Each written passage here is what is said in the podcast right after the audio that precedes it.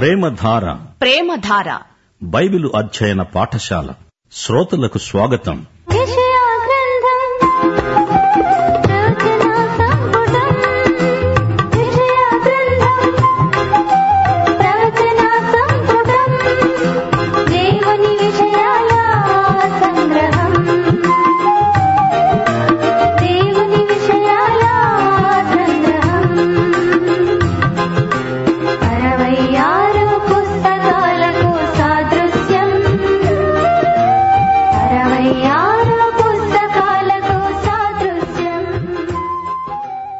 ప్రియ శ్రోతలు ఈ రోజు మన పాఠం యషయా గ్రంథం ఆరో అధ్యాయంతో ప్రారంభమవుతుంది. ఈ అధ్యాయంలో యషయా తన ప్రవక్త పరిచర్యకు దేవుని నుండి పిలుపునందుకున్నాడు. అతనికి సేవార్థమై అంతర్వీక్షణం అనుగ్రహించబడింది. అతడు దేవాలయంలో సేవాదర్శనం చూచాడు దేవుని పరిశుద్ధ దర్శనం చూచాడు. దేవుడు ప్రవక్తను అతని పెదవులను ముట్టి సేవార్థమై పంపుతున్నాడు. వివరాలు వినండి. అసలు యషయా గ్రంథం ఈ అధ్యాయంతోనే ఆరంభమైందా అనిపిస్తోంది. ఇంతవరకు యషయాను గురించిన వ్యక్తిగత విషయాలేవీ చెప్పబడి ఉండలేదు. మొదటి వచనం రాజైన ఉజ్జయ్య మృతి నొందిన సంవత్సరమున అత్యున్నతమైన సింహాసనమందు ప్రభు ఆసీనుడై ఉండగా నేను చూచాను. రాజైన ఉజ్జీయా చనిపోయాడు. ఇది యషయాకు విషాద వార్త ఉజియా మంచి రాజు అతడు చనిపోయాడు. యషయా ఎంతో సంతాపం చెందాడు. దక్షిణ రాజ్యంలో ఉజియాతో మంచి రోజులు గతించాయి. అతడే చిట్ట చివరి మంచి రాజు. అతని తరువాత రాజ్యమందు దేవుని మహిమ అంతర్ధానమైంది. ఉజియా కాలంలో ఫిలిస్తీయులు అరబ్బీయులు అమ్మోనియులు పూర్తిగా అణిచివేయబడ్డారు. ఉజ్జియా యాభై రెండు సంవత్సరాలు పరిపాలించాడు. దేవుని వాగ్దానం ప్రకారం యూదా రాజ్యం ఎంతో అభివృద్ధి చెందింది. ఉజ్జియా మరణంతో యూదా జాతీయ ప్రతిష్ట అంతరించిందనే చెప్పాలి. ఉజ్జియా చనిపోయినప్పుడు యషయా ఎంతో విచారించాడు. యషయాకు ఎంతో ఆందోళన కలిగింది. మంచి రాజును జాతి కోల్పోయింది. శత్రువులు చుట్టూరా అదను కోసం చూస్తున్నారు. దేశంలో కరువు వచ్చే సూచనలు కనిపిస్తున్నాయి. యషయా మానసికంగా ఎంతో కుంగిపోయాడు. అందుకే అతడు ఆ రోజు దేవాలయానికి వెళ్ళాడు. అక్కడ దేవుణ్ణి కలుసుకున్నాడు. కీర్తనలు ఇరవై తొమ్మిది వచనం తొమ్మిది. ఆయన ఆలయములో ఉన్నవన్నీ ఆయనకే ప్రభావము అంటున్నాయి. ఉజియారాజు చనిపోయాడు కాని రాజులకు రాజైన యహోవా సజీవుడు. ఆయన సింహాసనాసీనుడు. ఆయన సార్వభౌముడు. యషయాకు సజీవ దేవుని ప్రత్యక్షం యహోవా దర్శనం కలిగింది. యషయా సజీవ దేవుణ్ణి మహాపరిశుద్ధుడైన దేవుణ్ణి కన్నులారా చూచాడు. సింహాసనాసీనుడై ఉన్న దేవుణ్ణి చూచాడు. ఆయన చొక్కా అంచులు దేవాలయాన్ని నింపివేశాయి. ఆయనకు పైగా శరాపులు నిలిచి ఉన్నారు. ఒక్కొక్కరికి ఆరేసి రెక్కలున్నాయి ప్రతివాడు రెండు రెక్కలతో తన ముఖమును రెండిటితో తన కాళ్ళను కప్పుకుంటూ రెండిటితో ఎగురుతున్నాయి. వారు సైన్యములకు అధిపతి అయిన యహోవా పరిశుద్ధుడు పరిశుద్ధుడు పరిశుద్ధుడు సర్వలోకము ఆయన మహిమతో నిండి ఉన్నది అని గొప్ప స్వరముతో గానప్రతిగానాలు చేస్తున్నారు. వారి కంఠస్వరము వలన గడప కమ్ముల పునాదులు కదులుతూ మందిరము ధూమముతో నిండిపోయింది. ఉజియా సింహాసనం త్రుటిలో ఖాళీ అయింది కాని దేవుని సింహాసనం నిత్యము నిలిచి ఉంటుంది. దానిపై ఆసీనుడైన వాడు నిత్యుడు. దేవుడు మహోన్నతుడై ఉన్నత సింహాసనముపై కూచుండి పరిపాలిస్తున్నాడు. ఆయన నీతి ప్రమాణాలు ఎంతో ఉన్నతమైనవి. ఆయన పాపముతో ఎన్నడూ రాజీపడడు. శరాపులు ఆయన సింహాసనాన్ని పరివేష్టించి ఉన్నారు. పరలోకంలో దేవుని సమక్షంలో శరాపులున్నారు. శరాపు అంటే దహనం అని అర్థం. పాప పరిహార బలిని సూచించే పదమిది కెరూబులు కూడా దేవుని సింహాసనము ఎదట ఉంటారు. శరాపులు పాపాన్ని పసిగడితే కెరూబులు దేవుని పరిశుద్ధతను ప్రకటిస్తాయి. శరాపులు బలమైన జీవులు కెరూబులు సాత్విక జీవులు. ఎహెజ్కేలు ప్రకటన గ్రంథాలలో కెరూబులు శరాపులు కనిపిస్తారు. శరాపులను యషయా తన దర్శనంలో చూచాడు. దేవుని పవిత్రతను పరిశుద్ధతను కాపాడే శక్తివంతమైన జీవులు శరాపులు. దేవుడు మహోన్నతుడు. దేవుడు పాపాన్ని ఎంతమాత్రము సహించడు. పాపం ఒక దుష్ట శక్తి. కుటుంబాలను వ్యక్తిగత జీవితాలను పాపం నాశనం చేస్తుంది. దేవుడు పాపాన్ని పూర్తిగా పరిహరిస్తాడు. ఆయనకు పాపం పొడేగిట్టదు. తన సృష్టిలో పాపం ఏ రూపంలోనూ ఉండకూడదని దేవుని చిత్తం. దేవుని పరిశుద్ధత దేవుని నీతి ఈ రోజున కూడా విశ్వాసులకు కనిపించవలసిన దర్శనం. దేవుని సింహాసనం పాపంతో ఎన్నటికీ రాజీ పడదు. యోహాను శుభవార్త పద్నాలుగో అధ్యాయం ఆరో వచనంలో యేసు ప్రభు అన్నాడు నేనే మార్గమును సత్యమును జీవమును. నా ద్వారానే తప్ప ఎవడూ దేవుని వద్దకు రాడు రాలేడు. ఏసే పాప పరిహారకుడు దేవుని పరిశుద్ధ సన్నిధిలోకి ప్రవేశం యేసుక్రీస్తు ద్వారా మాత్రమే సాధ్యమవుతుంది. దేవుని కృపాసనాన్ని సమీపించడానికి యేసు తప్ప మరో మార్గం లేదు. దేవుని పరిశుద్ధ నినాదాల మధ్య దేవుని సింహాసనమును దానిపై ఆసీనుడైన మహాదేవుణ్ణి యషయా చూచాడు. ఐదో వచనం యషయా అన్నాడు అయ్యో నేను అపవిత్రమైన పెదవులు గలవాడను అపవిత్రమైన పెదవులు గల జనుల మధ్య నివసించేవాడను నేను నశించాను. రాజు సైన్యములకు అధిపతి అయిన యహోవాను నేను కన్నులార చూచాను. యషయా దేవుని పరిశుద్ధ దర్శనాన్ని చూచిన మీదట తానెంత అపవిత్రుడో తేటగా చూడగలిగాడు. దేవుని వెలుగులో మనము ఏమై ఉన్నామో తేటగా చూడగలుగుతాము. ఒకటి యోహాను మొదటి అధ్యాయం ఏడో వచనం ఏం చెబుతోంది? ఆయన వెలుగులో ఉన్న ప్రకారము మనము వెలుగులో నడిచిన ఎడల మనము అన్యోన్య సహవాసము గలవారమై ఉంటాము. అప్పుడు ఆయన కుమారుడైన యేసు రక్తము ప్రతి పాపము నుండి మనలను పవిత్రులనుగా చేస్తుంది. అప్పుడు యషయాకు కనబడిన దర్శనమే మనకు తప్పక కనపడుతుంది. యోబు కూడా మొదట్లో తానేదో స్వతహాగా నీతిమంతుణ్ణి అనుకున్నాడు. అయితే దేవుణ్ణి చూచాక అసలు వాస్తవాన్ని గ్రహించాడు. యోబు గ్రంథం నలభై రెండో అధ్యాయం ఐదు ఆరు వచనాలలో అతడేమన్నాడు? వినికిడి చేత నిన్ను గూర్చిన వార్త నేను విన్నాను. అయితే ఇప్పుడు నేను కన్నులారా నిన్ను చూస్తున్నాను.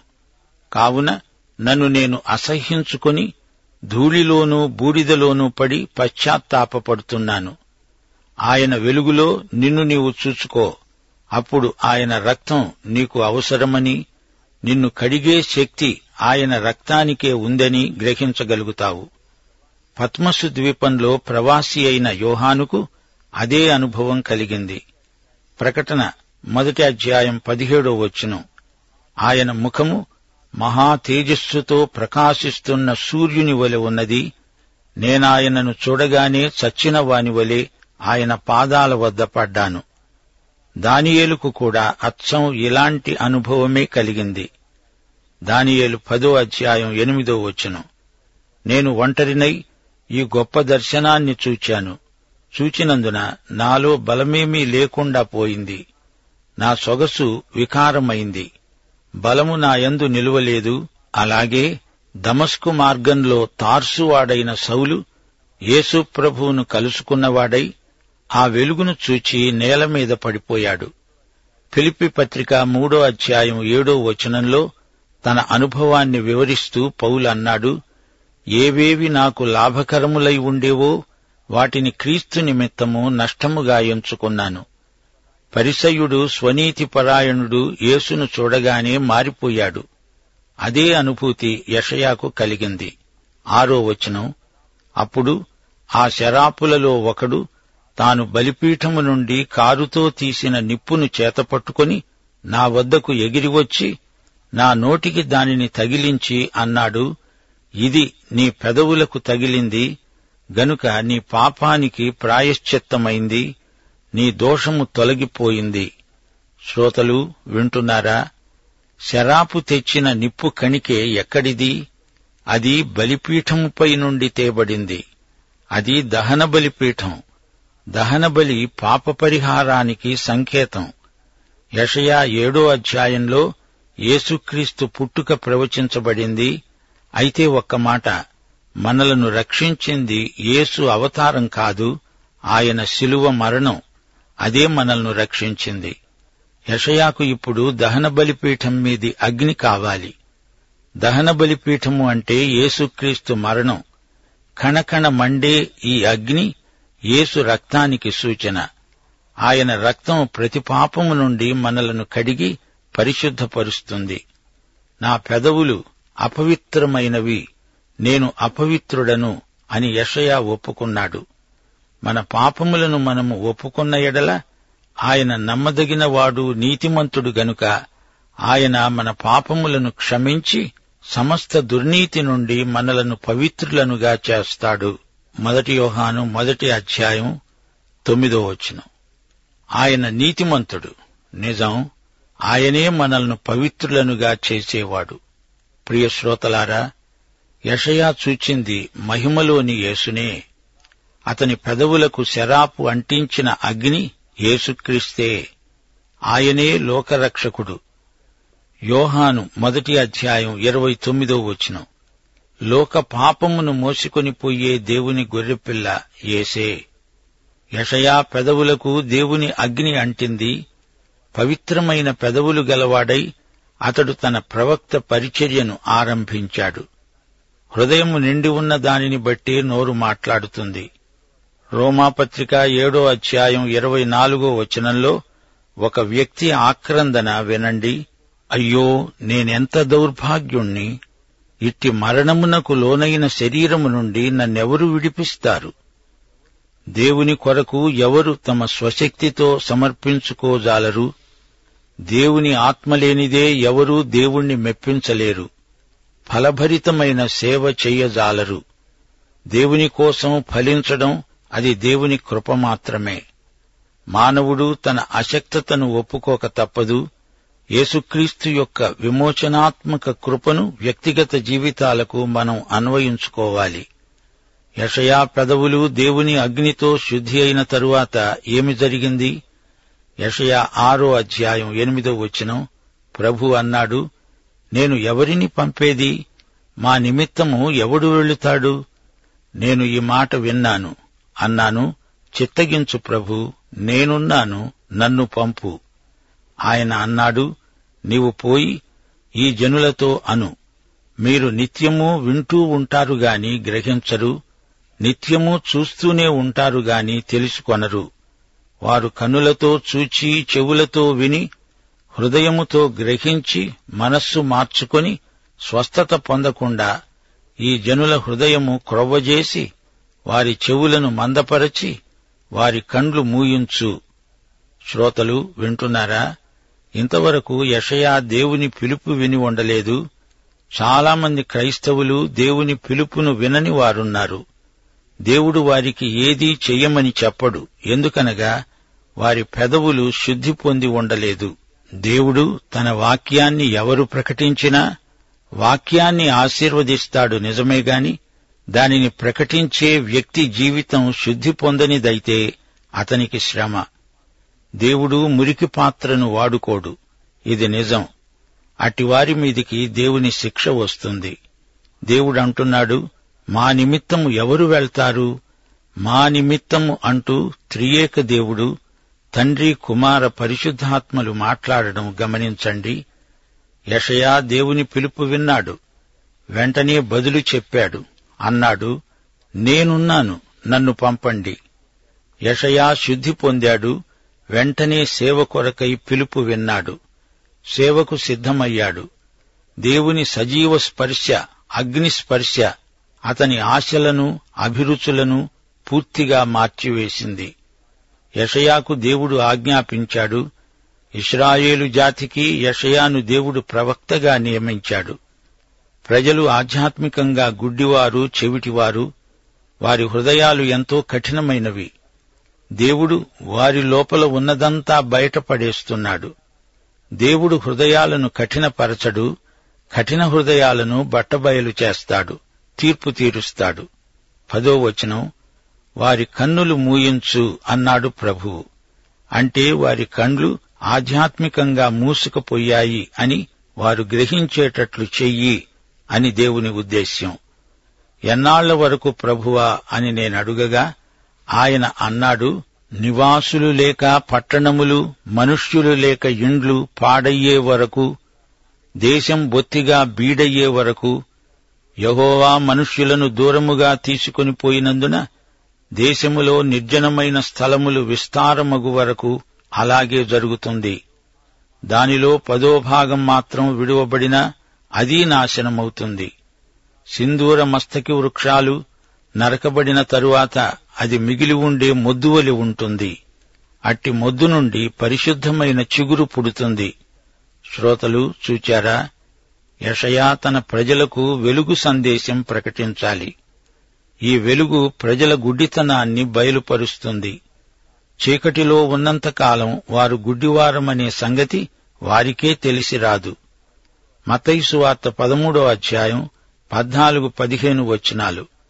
ఈ ప్రజలు కన్నులారా చూచి చెవులారా విని హృదయముతో గ్రహించి మనస్సు తిప్పుకొని నా వలన స్వస్థత పొందకుండునట్లు వారి హృదయము కొవ్వింది. వారి చెవులు వినడానికి మందమయ్యాయి. వారు తమ కన్నులు మూసుకున్నారు. గనుక మీరు వినుట మట్టుకు వింటారు గాని గ్రహింపనే గ్రహింపరు. చూడడం మటుకు చూస్తారు గాని ఎంతమాత్రము తెలుసుకొనరు అని యషయా చెప్పిన ప్రవచనం వీరి విషయమై నెరవేరుతున్నది. శ్రోతలు కొంచెం ఆలోచించండి. సూర్యోదయం కాగానే పొద్దున్నే తెలతెలవారుతూ ఉండగా ఎలుకలు పారిపోతాయి కన్నాల్లో దూరుతాయి పక్షులు బయటికి వస్తాయి కిలకిలా రావాలు చేస్తాయి. సూర్యుని వెలుగు రాగానే ఎలుకలు పక్షులు వాటి సహజ స్వభావాన్ని బయటపెట్టుకుంటాయి. వెలుగును బట్టి అది ఎలుక కాలేదు ఇది పక్షి కాలేదు. ఎలుక ఎలుకే పక్షి పక్షే. యేసు ప్రభు ఈ లోకానికి వచ్చాడు. ఆయన లోకానికి వెలుగు. ఆయన రాగానే ఎలుకలు పారిపోయాయి పక్షులు గానం చేశాయి.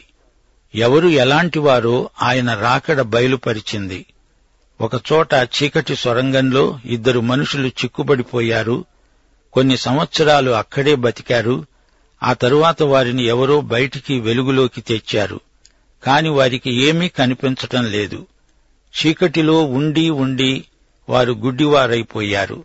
ఈ సంగతి వెలుగులోకి వచ్చే వరకు వారికి తెలియదు. దేవుడు ఎవరినీ గుడ్డివారినిగా చేయడు. దేవుడు ఎవరి హృదయాన్ని కఠినపరచడు. కాని ప్రతి ఒక్కరిలో ఏముందో అదంతా కక్కిస్తాడు. మురికి బట్టను ఉతికి బాగా పిండుతాడు. అందులోని మురికంతా బయటికి వచ్చేస్తుంది. భక్త పౌలు అంటున్నాడు రెండు కొరింతి రెండో అధ్యాయం పద్నాలుగు నుండి పదహారో వచనం వరకు. మా ద్వారా ప్రతి స్థలమందు క్రీస్తును గూర్చిన జ్ఞానము యొక్క సువాసనను కనపరుస్తూ ఆయన ఎందు మమ్మును ఎల్లప్పుడూ విజయోత్సవముతో ఊరేగిస్తున్న దేవునికి స్తోత్రం.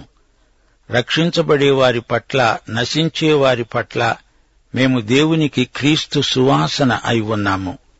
నశించే వారికి మరణార్థమైన మరణపు వాసనగాను రక్షించబడే వారికి జీవార్థమైన జీవపు వాసనగాను ఉన్నాము.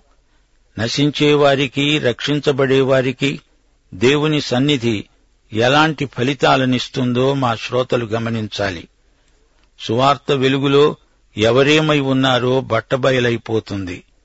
యేసుక్రీస్తును అంగీకరించటం తిరస్కరించటం ఈ వైఖరులలోనే మానవుని నిత్య భవిష్యత్తు తేలిపోతుంది. మన పని సువార్త ప్రకటించటం అనేకులు సువార్త వినేలా చూడడం తీర్మానం వినేవారిదే. పాఠం సమాప్తం.